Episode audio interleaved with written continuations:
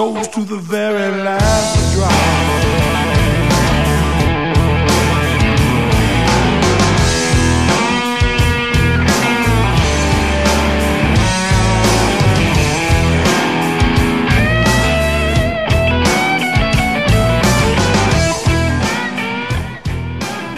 Go. And welcome to Let's Talk Native on the Saturday, June 22nd. While this program may not provide a path to spiritual enlightenment, we do encourage and sometimes start conversations. Uh, we don't do prayers and we don't do buffalo speeches. We take on uh, the tough issues. We look at uh, history, oppression, survival. We talk about culture, the arts, politics, identity. And we may step on a few toes along the way. But our real goal here is to bring people together by breaking down what separates us. Uh, we'll take on the false narratives and provide critical thinking to all that is heaped upon us. And we do it all right here from the Cattaraugus territory of the Seneca Nation. So let's talk native. Before I do that, let uh, let me remind people that this show is not only broadcasting on our website, which is letstalknative.com, uh, but we also uh, Facebook live stream it. So if you can catch the Facebook live stream on various group pages on um, the Let's Talk Native group page and uh, on several other group pages that we share the show to. We take the audio and we put it up on SoundCloud, uh, which um, puts it out as a podcast that you can find on all your favorite podcast platforms. We take the video and we put it up on our YouTube channel, which is Let's Talk Native TV. You can find videos of uh, this show, my show in New York, and some of the uh, short form videos that we do on various topics. So I encourage you to not only check out our website, but uh, subscribe to our YouTube channel as well. Uh, I am the host of Let's Talk Native, and I am assisted in studio by Jake Proud, who's managing our video and our sound. Um, lots of conversation this week about reparations. It's not about us, but but there is a conversation about reparations. And and in fact, I had um, um, investigative journalists from New York uh, reach out to me and wondered if I would like to weigh in on the reparations conversation because clearly it is difficult to talk about reparations for for slavery if we're not going to talk about uh, genocide uh, and realizing that we we are two distinct peoples, oftentimes affected by uh, the same issue: doctrine of discovery, racism, um, uh, and and and you know, of course, a variety of other things. But there are still two different issues there. Um, my first thought on reparations, and and I got to do what everybody else does. I got I got to point out what is the most common comment that is offered up by white people, especially um, as it relates to this conversation, and it always goes something like this: "That happened in the past. There are no people today that are victims of slavery or beneficiaries of slavery." That's what the argument is about. Doing anything to right um, a historical wrong, and I got to be be careful. I don't mean that it's only a historical wrong, and I'll, I'll get into that in a moment. But it, it is it's it's it's almost absurd to hear people say that again. It's a it's a it's something in the past, so everybody just needs to get over it. And this is where I got to bring up the the historical issue. There are, is nobody today that is that is not impacted by what took place uh, at the beginning, at the foundation of the United States. Slavery, genocide that took place. You either benefited it from it, or you continue to be victimized by the by the, the very act of slavery, by the very act of of of the blatant racism that went into both slavery and genocide. So for anybody to say that you know, that it's uh, all those people who benefited from slavery uh, are long gone. No, there are still people today that benefit from white privilege, and that white privilege was enshrined for over a hundred years. Well, for well, for just under a hundred years for the United for since uh, for the United States, but for hundreds of years prior to you know prior to that, you know, coming from Columbus to you know uh, the, the colonial period, but a hundred years of the United States was was completely invested in human chattel. And of course, the theft of lands, the, the murdering of native people who, who occupied uh, those lands, the, you know, the, again, the rape, the slaughter, the genocide, the, the stealing of children, all of that stuff. So I can't talk about the reparations issue uh, as it relates to us only if I don't at least address the issue as it relates to, uh, to what black people experience today because of what they uh, what their ancestors experienced. Now, one of the things I got to be, be, clear though, only four hundred thousand, and, and I want to say I say only because it, it's got to be you know it's relative, right? Only four hundred thousand people were treated um, were kidnapped from Africa, dragged in slave ships, and began what would ultimately be an entire industry of breeding black people in captivity for slavery. But only 400,000 were brought from uh, from uh, from Africa to at least to to North America. I mean, many, many more were, were brought to, to South America and the Caribbean and, and other places. Now, and I'm not saying this to be dismissive. What I'm saying is that when you can think about the the actual firsthand victims of being um, taken, your freedom taken away and put into slavery, it's a smaller number than what uh, than the number of Native people who were who were killed. And I, so I'm only just I'm only trying to put it in that perspective. The, the number of Native people uh, there were, there are some estimates that there were as many as 100 million Native people living in well in the Western Hemisphere. You know, and uh, how many how many were in the northern uh, were North North America versus South America. Yeah. But it most real uh, honest uh, archaeologists and anthropologists would suggest that there were at least 40 million native people living in North America um, when when white people came here. That number would be reduced to a couple of hundred thousand I mean, almost completely wipe out the entire population of Native people. That's how very few Native people um, survived the genocide. And of course, our population has come back some. So, and, and again, it's not to minimize the impact of slavery because let's face it, you had millions of uh, of black people who would actually be would would be um, born into slavery. I mean, even even Thomas Jefferson who was uh, who treated one of his slaves as a sex slave, had children with a sl- with a slave, and his children were still slaves. They were the house Negroes, but they were still they were still slaves nonetheless. I mean, the, the absurdity of it is, is incredible. So, understanding that the, the wealth of the uh, the current wealth of the United States is still in large part affected by the fact that they stole land and they stole the lives of, uh, ultimately what would be millions of people in terms of slavery. They would wipe out millions of lives in terms of native people to to build the wealth of the United States. In in 1860, if you were to measure what were the largest assets of industry in the United States, it was slaves. It was free labor. I mean, it wasn't machinery. It wasn't. It wasn't even buildings. It, you know, it, it, it wasn't. They didn't even consider the land the most valuable. Uh, but uh, but uh, from an industrial asset,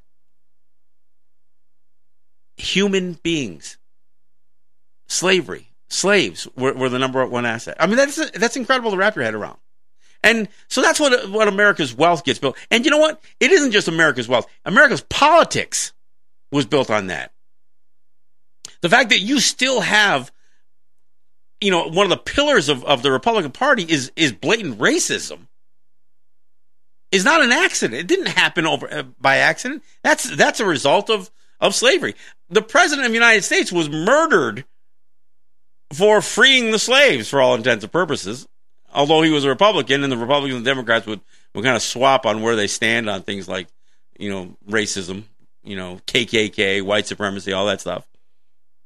But make no mistake, white supremacy crossed uh, uh, all party lines. I mean, it didn't matter. I mean, white supremacy was something that both the Democrats, Republicans, whatever parties existed in the beginning of, uh, of the United States, right up through and it still exists today. Look, if you listen to you listen to Joe Biden, who is running for the presidency as the as the Democrat, as the alternative to Trump.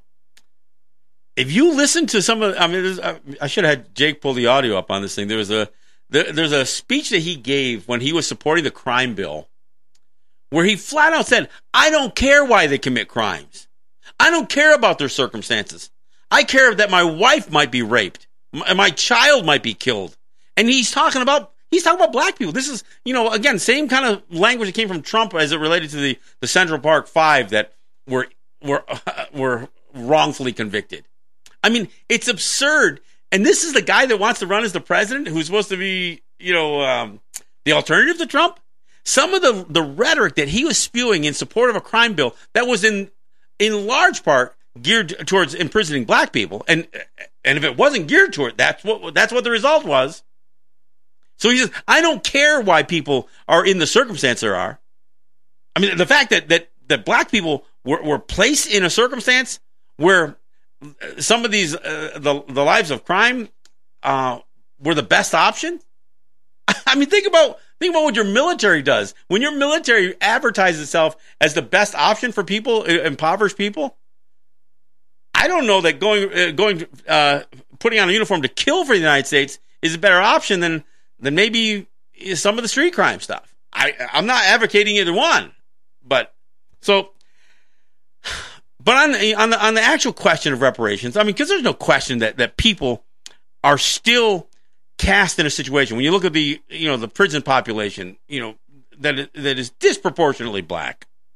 And it's not because black people commit more, more crimes than, uh, than white people. Even if you break it down to drug crimes, there's no question that, that white people use drugs at the same rate and, and sometimes even a higher rate than black people because they got more money.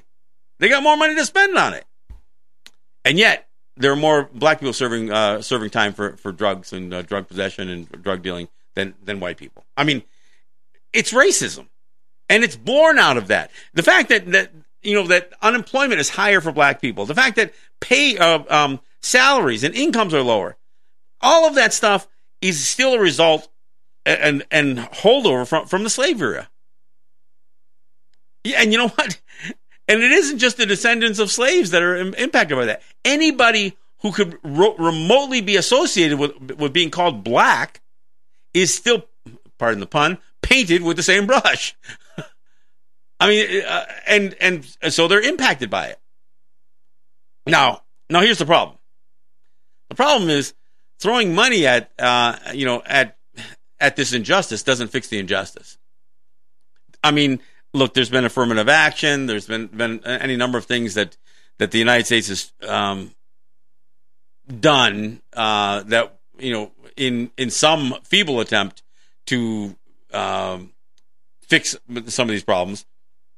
You know, now and they're they're finally looking at you know justice reform and stuff like that. I mean, they're going to legalize marijuana in so many in so many states, so rich white men will make money off of that, while there's still people ser- serving prison time for you know for possession and dealing dealing weed. It's, it's it's absurd on so many different levels. But I mean, if you were to try to put a price tag on the impact that black people today feel from the travesty that was racism. Or if you were trying to, I don't know how you put a price tag on on on slavery. I mean, I don't know how you put a price tag. I'll tell you, you could put a price tag on if you want to put it on as a percentage of national wealth because it certainly had a big impact there. And here, so here's a couple of the problems with reparations. Republicans will never approve reparations for black people.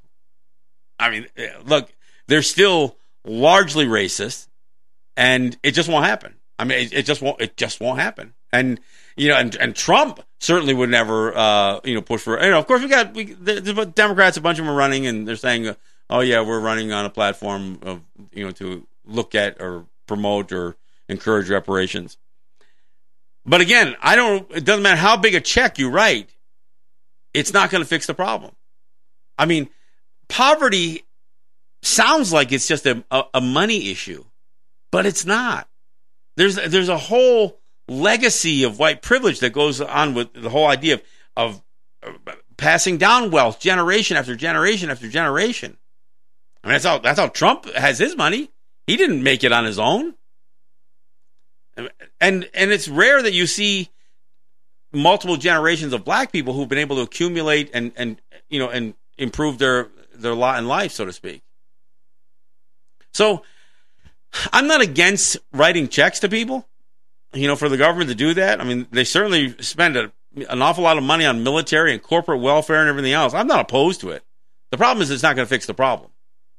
And and the other problem is is trying to get it through you know, a, a through a country that is so divided. I mean, look, I, I look at all of the uh, the blatantly racist comments being made because the uh, because New York State just approved that uh, that people who don't have proper citizen documents, and I don't want to call them undocumented because it doesn't or or illegals, but they are people who don't have you know citizen citizenship documents that that they still can if they can provide you know enough identification, proper identification, they can still get uh, New York State licenses. I see people going nuts over that. Oh, it's not about racism; it's about the danger. Oh, give me a freaking break.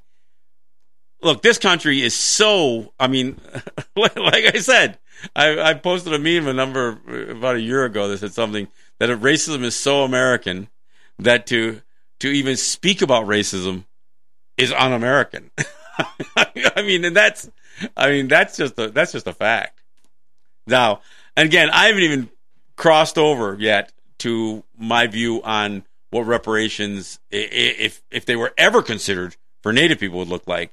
Um, and and I'll get to that next. But uh, like I said, if if if there could be some meaningful legislation that could try to compensate or create an environment that would correct the disproportionate prison population, that would cor- correct the income inequality and, uh, you know, w- w- all of that stuff. That'd be great. The problem is they're not even beginning that. They can't even stop gentrification, which is, I mean, the continuation of of the of racist policies that that impact uh, you know people of color.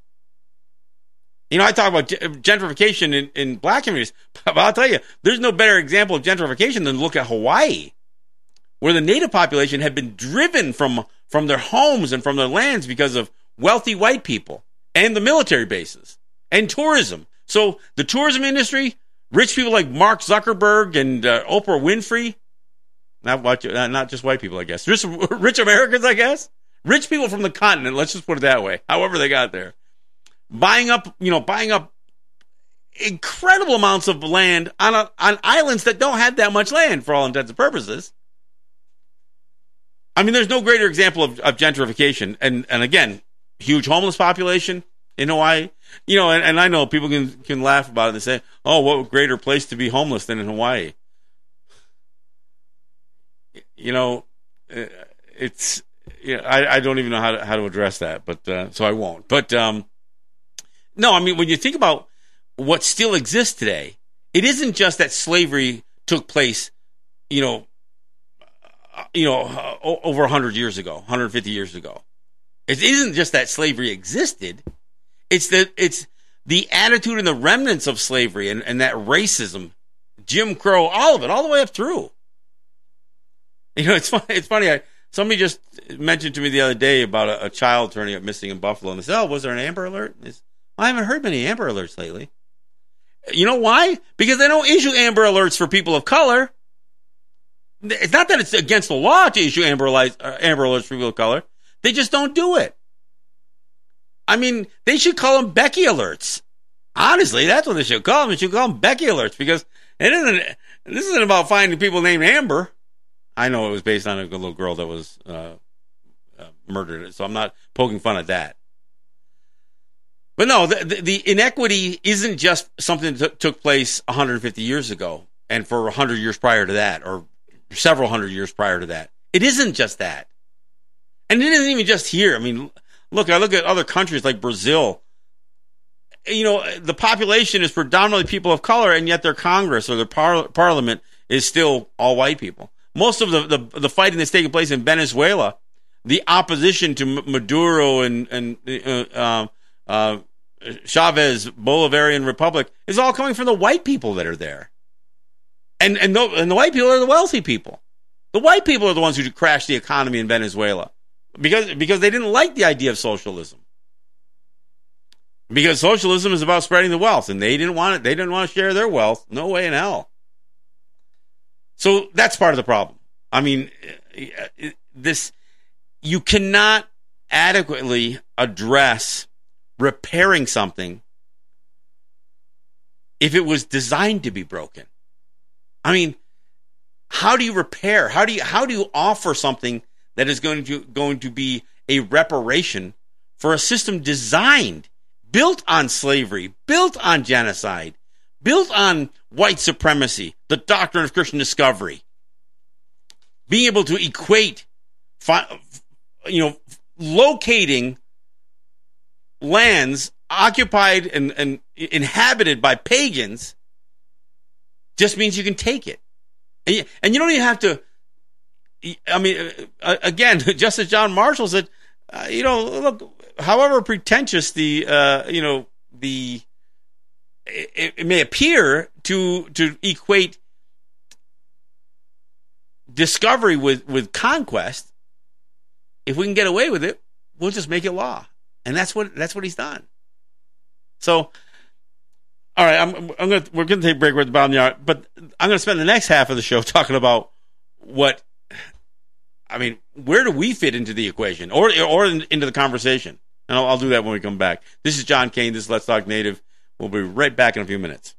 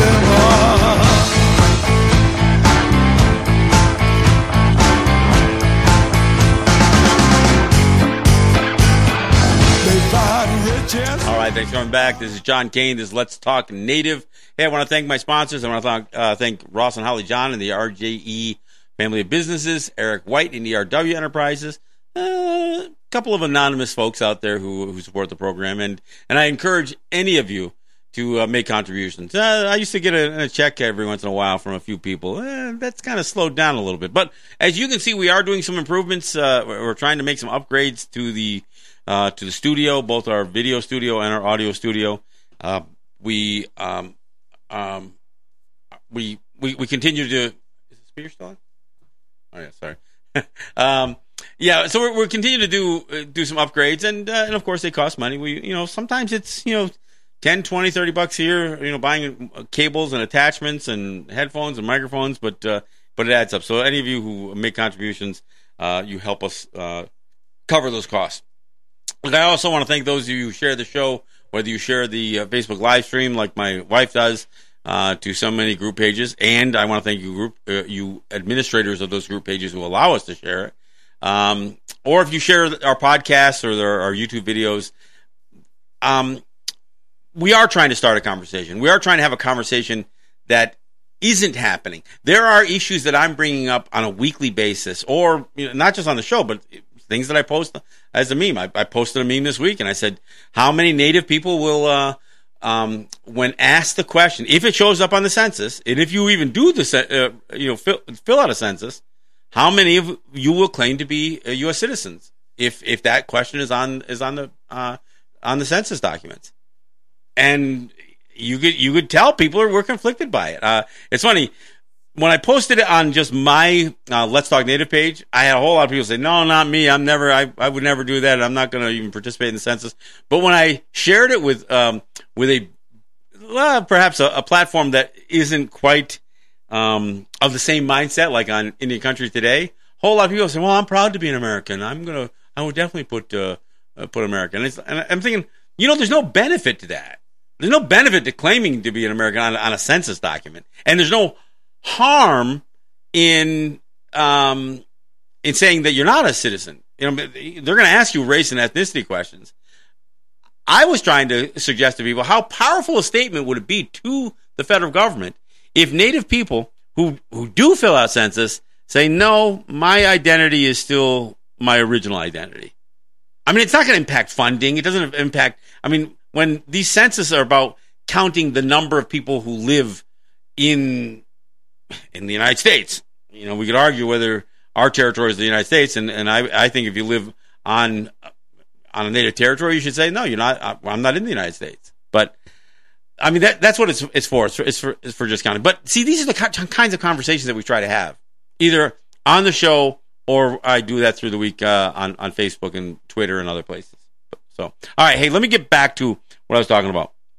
Here's the thing: for me as a Native person, the the crimes that have been committed against my ancestors, I can couldn't even begin to put a price tag on. And not only can I not put a price tag on it, what would that reparation be for? What would that payment be for? Would it be to say, all right, we're going to pay you for what we did to you, and now we're square. We're good. You're you're you're accepting the assimilation that we've imposed upon you. And no, no, I'm not going to let you pay me to think that you just satisfied a genocide that isn't just in the past, but one that still continues today. Oh, I hear people say, "Oh no, genocide still continuing today." No, we're still being forced. We're still having our identity stripped with everything from not being able to create our own travel documents, being forced to get a U.S. passport, being forced into, into so many um, uh, be, to be so compliant with uh, with laws that shouldn't be impacting us on our territories. That's that's still genocide. See, genocide is creating the conditions that would would cause the people to cease to exist. That's what genocide is. I mean, it includes murdering, uh, uh, you know, uh, ethnic cleansing, you know, stealing children like with the residential residential schools. You know, this whole idea of stripping culture away. It includes all that stuff, but it's any of it, any of it, even individually. It doesn't mean that you got to have. I mean, the test for genocide isn't oh you gotta you gotta fail in three segments of uh, of our definition of genocide. No, any one of the the I think there's five elements that the international community agrees upon uh, on, on what constitutes genocide, any of them is genocide. Not well, if you check the box on the majorities, then then you you you lost the genocide lottery. No, that's not the way it works. So, look, it, it it's almost impossible uh, to to try to put a put a price tag on the injustices, especially since they continue. For me, as a Native person, the only reparation that to me is acceptable is decolonization. It's the idea of stripping away those systems of oppression. I'm not trying to fix them. There's no fixing it. Like I said, how do you how do you repair something that was designed to be unfair, that was designed to be unjust, that was designed to to persecute uh, you know uh, you know people, to elevate white people and, and condemn people of color? How, I mean, how do you fix that?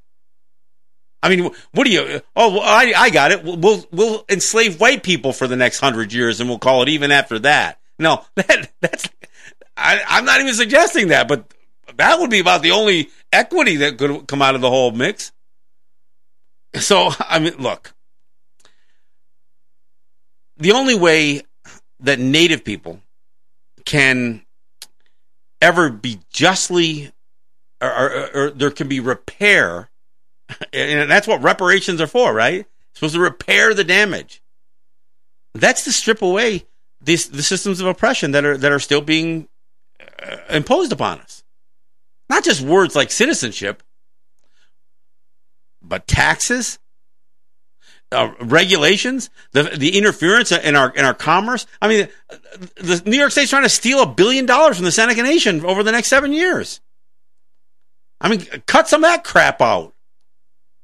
That's a reparation. Look, we don't need you to cut us a, a, bunch of checks. And you know what? If you want to cut a bunch of people checks, then cut out that you cut a bunch of checks to the, to the native people who who want to sell their soul to the United States. Maybe maybe that's the deal. Here's here's my solution for repar- reparations. You come up with some nice fat uh, fat figure and see how many native people will say, "You know what? I'll leave my identity completely behind and I'm just going to be true red, white and blue from here on out." But you know what? Get your asses off native territory if that's the case. If you want to be an American, go be an, Amer- be an American in America. You want to be a U.S. citizen, go live in the United States. And you know what? Make them pay you for, uh, for, for what they've done to you. The fact that they stripped your identity away to so much so that you can't even embrace your own identity because that's a travesty. And there are a lot of people, a lot of people who are living in that circumstance right now. They can't even fathom the idea. Look, I listen to, I hear Native people talk about being all hop up about going to kill people in Afghanistan. I mean, how many Native people are getting all hyped up about going to Iran, you know, to to fight in the next battle? I, I mean, if you're among those people, I got no use for you. I'm sorry. If your idea of of a life is killing people because the United States has now named a new uh, new enemy.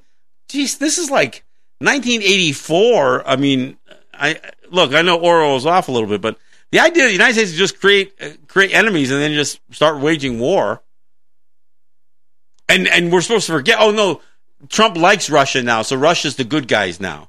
Russia's not the good guys. China's not the good guys. Iran's not the good guys. Iraq's not the good. Guys. None of these guys are good guys. You know why? Because power corrupts all of these countries that have built up their oil wealth, built up their militaries, built up their hierarchies, they're all corrupt. And the United States is the worst of the lot, folks. Historically, think about how many people the United States has killed. Think about their advanced weapons technology. Uh, uh, nuclear, uh, the, the, nuclear arms race? The United States did that. The only country in the world to, to drop two of them on, on, on a civilian population. Chemical warfare? Where do you think some of that stuff was developed? United States was, uh, uh, I mean, look, you you only have to go to Standing Rock to see people being, uh, uh being hit in the face with, uh, with, you know, with pepper spray and, uh, and tear gas and all kinds of other stuff. I mean, you, you see, I mean, I think about that Berkeley image of the, of the officer, the, the campus cop spraying a whole line of students just sitting on the ground. Just going by spraying them in the face. I mean, jeez. That's a chemical weapon, folks. Now, is it lethal? Trust me. Have a heart condition and have somebody spray you in the face with that stuff and tell and tell me that it was that it's not a lethal. I mean, and and these other non-lethal weapons like these rubber bullets that they talk about, they're supposed to be shot at at, at no closer range than 10 meters. In Standing Rock, there were people being shot with those things at point blank range almost. Well within that 30. I mean, 10 meters is over 30 feet. And some of these people were being shot so close. One guy lost an eye. I mean, these these are supposed to, you know, and whether it's the bean bags or the rubber bullets, they're not supposed to be shot at close range. That's not what they're intended for.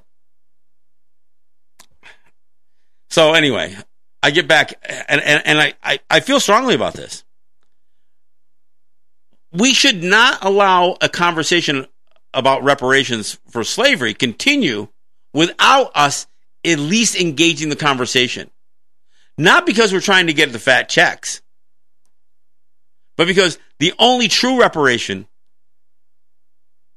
for the stripping of sovereignty and identity, national character, culture from Native people is to allow us to, uh, to, to get it back. I don't want to say allow us, but to stop fighting us as we reclaim our identity. Stop trying to claim that you've made us your citizens, that you've subjugated us. Look, there's plenty, like I said, there's, there's plenty of Native people that'll take a check. There's plenty of them. Well, uh, look, I've seen land claims. People showed, people thought there was going to be money paid out land claims. Showed up with, with, with, with shopping bags. Thought they're going to wheel, you know, wheelbarrow money away from uh, from a land settlement because our people have lost their their way. We haven't lost our ways. We lost our way. We forgot what's important. We forgot what seven generations really means. The only true reparation is decolonization. And and to be clear, decolonization doesn't mean running for the president of the United States or Congress. Decolonization isn't about finding comfortable places within the systems of oppression. No, that's not what decolonization is. Decolonization is about untangling those systems of oppression and separating from it's dismantling those systems as they apply to us. Look, whether we should should we dismantle all systems of oppression that the United States is uh, is engaged in? Yeah, maybe we should. And may, but this is where I become self-centered. Because if there are an awful lot of Americans who love the systems of oppression that are in place. I mean, the moment Black Lives Matter became a thing, even people who are probably nervous as hell when a cop is behind them started promoting the, oh blue lives matter. They even took and they and they bastardized an american flag if you could do such a thing right? They they made it into like a white and black flag and then they put a blue stripe in the middle or something like that and uh, you know so they altered an american flag to, to show their support for police. Why they didn't really care about support police it's it, it was in direct response to black lives matter that's why these things showed up look, there are there are plenty of people who will sign up for that. Even Native people, eh, hell, even even there are plenty of black people who've who, who've shunned their own. Guys like Bill Cosby spent more, you know, most of his his you know last few years condemning black people. Look, do we have fatherhood issues in our in our territories? Absolutely, and and I'll be the first to hold our men and our women accountable for for some of the things that uh, that that they've engaged in. But again, I don't give a. I, I could care less what uh, what Joe Biden says. If you don't understand the conditions that have created the degrading of our social fabric, if you're if you're going to ignore that, then man, that's that's white privilege. That's white privilege. You can't ignore when you created the conditions of poverty or uh, conditions of you know you know not just poverty but but inescapable poverty that exists on native territory and then when we do something that finally gives us a glimmer of hope that we, we, we decide okay we're going to sell cigarettes because we, we're going to avoid state taxes it turns into a into a, a 40 year battle for crying out loud we we we we start you know developing gaming, and I'm not a, a big fan of tobacco or gaming. We start developing gaming as a, as a way to to generate some income, and the first thing the state does is, well, how are we getting paid? How are we going to get paid in this? I mean, and at every turn, the systems of oppression continue. I mean, frankly, the whole Indian Gaming Regulatory Act is is is BS. We didn't participate in the drafting of a law. Why would we even? Why would we participate in a drafting of law that would take away our power? But you know, once it got passed, there were some you know, maybe it's easier to go along with the law that they passed to make money than just to have to fight it every day. To have to, yeah. Do do we have a right to do gaming? Yeah, we do. We believe we do. In the interest of you know cost benefit analysis, it might be more economical to, to comply. So we, we make those concessions. We make those compromises. And then they come back and they haunt us. So what's the reparation that I want? No, it's not, it's not a check. I don't want a check. And, and look, I, am not a wealthy guy. I, I could use the money. but no, it's, it's not a check. We need to strip away the systems of oppression that the state and the federal government, and frankly, the international community. I mean, the, the fact that we can't travel on our own travel documents, I mean, that's, that's absurd. The fact that the federal government, and, and I say this almost, it seems like I've been saying this almost every week, the fact that the federal government takes 30% of the income, even of native people living on native lands, working in their own native government for a salary, the federal government will take a, a, third of it. We'll just take it. And we don't even know how to fight it. Don't give me a check. Let me keep my own for crying out loud. No, it's not even about let me keep. Stay away from my own income. Stay away from my ability to support my family. You're not entitled to any of that, uh, any any of the the equity of my of, of my labor? I think it's wrong for you know on the rest of the the uh, uh, for U.S. citizens. I damn sure know it's wrong for us. So no, reparations from a native standpoint isn't a check. Now, like I said, if a bunch of you guys want to get bought off and and go, you know, and, and live your life as, you know, as U.S. citizens for the rest of your lives, then by all means, that's one of the beautiful things, right? The United States can't deny you that. And why would they? That's what they've always wanted. They either wanted us dead, gone, or just absorbed. That's that's what the United States want. I mean, that goes back to Jefferson. Jefferson, in one letter to a, you know to the Indiana governor, Indiana Territory governor suggested that look, we should we should trade with the with Native people. We should trade with them, and, and you know what? And give them credit. Let them run up a debt because when, when that debt gets too big, they'll lop off that debt with their land. And when we get enough of them to do that, we'll have them we'll have them circumscribed, as he called it. We'll have them surrounded, and then they'll either grow so uncomfortable living amongst us that they'll leave. And if and if they want to maintain their culture, they'll leave. They'll go west of the Mississippi. They'll leave their homelands, or they'll stay and they'll become us, and they'll abandon their native ways. I mean, that was Thomas Jefferson, the enlightened president. yeah, right. So this is the experience, right? So when when we talk about reparations, I don't know. I mean, how do you how do you put a price tag on 95% of your population being eliminated? Oh, I know because yeah, but some of that was just because um, of disease. Yeah, intentionally spread disease. How do you I mean, how do you compensate for for lands that were stolen? I mean, if you look on a map today of of native territories across the you know that are within the continental United States. I mean, they're they're pinpricks. I mean, there's a couple that are you know that you know might show up on a on a national map, but otherwise they're a speck. They're a spot.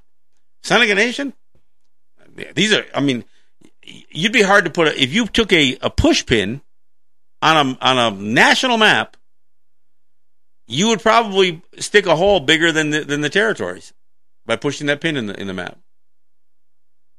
And the Seneca Nation's got pretty good landholding compared to some of the other six nations. I mean, look, you couldn't write us a check big enough. You couldn't come up with a value that would be just. Now, that's not to, again, that's not to say that there aren't there aren't plenty of people who would take a check. I mean, think about what a what a what a land settlement is. You know, on, on some of these land claims, when I mean, look what just happened in Akwesasne. The idea of getting paid for a land claim is just another unlawful sale. And I say unlawful because why do I say it's unlawful? Because we don't have the right to sell our children's birthright. All of these land cessions, every one of these freaking treaties that, that lopped off lands. The language never suggested that we would never have access to those lands again. But that's the way it worked out. Now you get Ruth Bader Ginsburg uh, saying that, that how absurd it would be for Native people to reclaim lost lands. Cites the doctrine of impossibility. Oh, you can't do that. Native people couldn't reacquire lands that were lost, even if they were lost through fraud or theft or whatever else. They can't take it back now. There's too much in place. The, the land value, the, those those lands were just woods before. Like woods don't have value, right? Those lands were undeveloped. Look, have to have what we have to do to the land that you develop is clean the stuff up because you destroyed it. One of the ways that we would improve land that we get back would be to put trees back on the damn thing, not to remove more of them. Ruth Bader Ginsburg. And then she says that if we bought, if we could acquire lands back in piecemeal, parcel by parcel, we would create a checkerboard of native lands mixed in amongst uh, amongst non-native lands. She actually said those words. That's exactly what the U.S. policy was. That's what Jefferson talked about. Create a checkerboard. Create circumscribe. Let's let's rip parcel by parcel from them. We'll make it so they can't live as distinct people among us. They'll either have to leave or become the, the same people which which we won't really let that happen because we're going to keep them on the bottom rungs of society, of, of economics and society. But Ruth Bader Ginsburg cites how inappropriate it would be for Native people to be able to acquire lands and create a checkerboarded uh, um, scenario of Native lands um, and, and non-Native lands. Which and that's exactly what the Dawes Act did. Every one of the all of the allotment processes were were designed to grab parcel by parcel away from Native people. So I have this white lady on the court say, "Oh, that would be inappropriate if if if Native people could do that." Jeez. No, the systems of oppression have to be dismantled or at very least untangled from our people. And in doing so, doesn't make us an isolated people our sovereignty, our our control over the lands that we that we occupy, and the activities that we, if we, all those treaties that said that we would never be disturbed in the free use and enjoyment of our lands, we would have tremendous economies on our territories. If if our if sovereignty were, were an asset that we could truly put to use, look what we've done with it so far and I'm not crazy about it being just to gas, gaming, and cigarettes. But in those three industries, we've been able to lift uh, some of our people out of poverty. Just in those three areas. And in all three of those areas, we're still fighting the regulatory issues uh, from the outside. As far as the state's concerned, they believe they have a right to tax a, a sale that, that's con- conducted on our territories. If it's to a non-native person, no, let me take it back.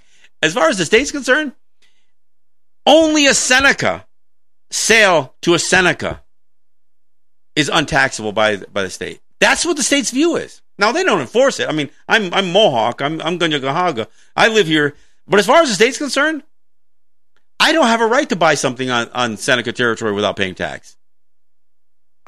You don't believe me? That's look. You, you the, that whole idea of um, creating a quota system associated with tobacco sales. They were basing that on enrolled Senecas. So, I mean, of course, if you're, I don't care if you're Seneca, I don't care if you're Mohawk, I don't care if you're white. If you're purchasing a product on this territory, and, especially if you live here and consume it here, why would the state have a right? In fact, if you're from Pennsylvania and you come onto uh, onto Seneca ter- territory and bought something, why would New York State have a right to tax that? But that's the view they have. That is the the the heavy-handedness that New York State has. And you know what? The federal government supports that stuff. I mean, in, I mean, in fact, in, in the Contraband Cigarette, Cigarette Trafficking Act, uh, um, CCTA, they they describe what is contraband any product that doesn't have a state stamp on it, where a state has, uh, you know, requires them. The federal government will not acknowledge that we have the right to have, have products on our territory, on our shelves, without a, st- a state stamp on it. Now, again, nobody's raiding our places, but I'll tell you, when they passed a floor tax a number of years ago, the, st- the federal government tried to assess a bunch of taxes on people for product that they had already purchased, brought onto our territory, put them on their shelves, and were for sale. And the, and the federal government says, well, but we raised the tax and you haven't sold it yet. So you got to pay us, you got to pay us the increase in tax on federal, federal tax, federal tax, that is. I mean, because let's be honest, we're not selling tax free products here. We're selling products that don't, that don't have state tax on it. But every, almost every cigarette sold on our territories has federal tax on it. Strip that away. Get rid of that. Get rid of the federal income tax. Can you imagine what a, how much our economies would grow and how much we could how much retail and service sector industry and stuff like that we could have if if we didn't have on you know looming over our shoulders this this notion of, of having to pay federal income tax? Or any of the federal excise taxes or any of the state excise taxes? If we if we didn't have to fight every one of those fronts on everything that we do, if we could truly utilize the distinct nature of our territories, distinct from New York State, think what we could do to to to save some of the the brain drain that happens from universities in the area that have to go overseas. Think about a technology developed at the University of Buffalo that can't go to market here in New York State. Can't go to market here in the United States. They've got to take the technology to India or Pakistan. What if they only had to take it to Cattaraugus or Tonawanda or Tuscarora? No, I don't need a check. I need you to stay off of our backs. That's the reparation. Decolonization. Look, and decolonization doesn't mean that we go backwards. We weren't going backwards when white people showed up on our shores. We may have made a big mistake when they showed up on our shores, but we weren't going backwards. We were advancing as a people. Even as we had learned our, the lessons of, you know, trying to put you know, large population centers together. You know, yeah, we built cities. We made the same mistake white people did. But we didn't keep building cities. White people wiped out entire areas of, of Europe by overpopulating areas. And you see the same thing happening in, in sections of China people are nuts. They just think there's no consequence to overpopulating the planet. They don't think there's any consequence to overpopulating a, even a small area. We made the mistake. Then we stopped doing it. They didn't. They just spread like a like like locusts to consume more. Manifest destiny, white man's burden. It was a plague. It wasn't a God given order, it was a plague. And I'll tell you, again, the United States can write checks all they want. Their economy is not going to is, is not sustainable. Every one of these battles, and this isn't just about Trump. Yeah, he's a moron. But every one of these battles the United States is, is running up against with with other countries on trade issues. Why is it? Well, I'll tell you why. Because the United States is a consumer driven economy. It is based on on gluttonous consumption. Gluttonous consumption of of energy products, oil, gas, you know, uh, extractive industries. We uh, we the the whole U.S. economy has been built on creating an insatiable appetite for consumables. So this consumer society can't exist. The United States consumes more of the drugs, more of the electronics, more of the energy, disproportionate to any place else on the planet. I just learned this the other day. 80% of the drugs consumed in the United States come from either uh, uh, India or um, or China. That's where all the generics are made. And frankly, it's not just the, the generics that are being made in India and China. So all of the again, you've got insurance industries, you've got pharmaceutical industries, dependent on on. Look, I, will tell you, if if China wanted to uh, really engage the United States in a trade war, they start hold they start tacking on a bunch of tariffs to the uh, to the um, generic drugs that they that they produce. I'll, like I said, it's a systems it's a systems of oppression that we need to strip away. That's the only reparation. Don't write me a check. Uh, you weren't going to write me a check anyway, but don't write me a check. Let's strip away the systems of oppression. Let's understand what decolonization means, because decolonization again is not about us being made more comfortable within the U.S. system, or or, or being lulled into believing that we are that we're equals. Why would you want to be equal to the people who killed your your own your ancestors? Why would you want to be that? I, I'll never understand that. Why would you embrace the religion that cast you as less than human? Why would you serve in a military that killed your people and now just kill other people who don't look a whole lot different than you? Brown faces, black hair, brown eyes. United States took its Indian fighters, the ones who were killing our people, and the very next thing they did is they started killing uh, Filipinos. Went to the Philippines and killed those people. And and again, not in any small number either. By some estimates, it may be it may have been as many as a million people, a million Filipinos, somewhere between a half a million and a million Fili- Fili- Filipinos were killed when the United States believed that they had somehow purchased the Philippines or, or whatever, however they claimed to have gotten it away from Spanish control. When the when when Spain was driven from the Philippines, the Filipinos thought they were free. No, you weren't. You just got a new master, one that speaks English badly. All right. Well, with that pretty much wraps it up, folks. Uh, look, I don't let a conversation about reparations happen without us having a conversation in there too. That's that's my first message. And let's think twice before we start try, trying to put a number on what they need to pay us because no number is worth it. This is John Kane. This is Let's Talk Native. Thanks for listening.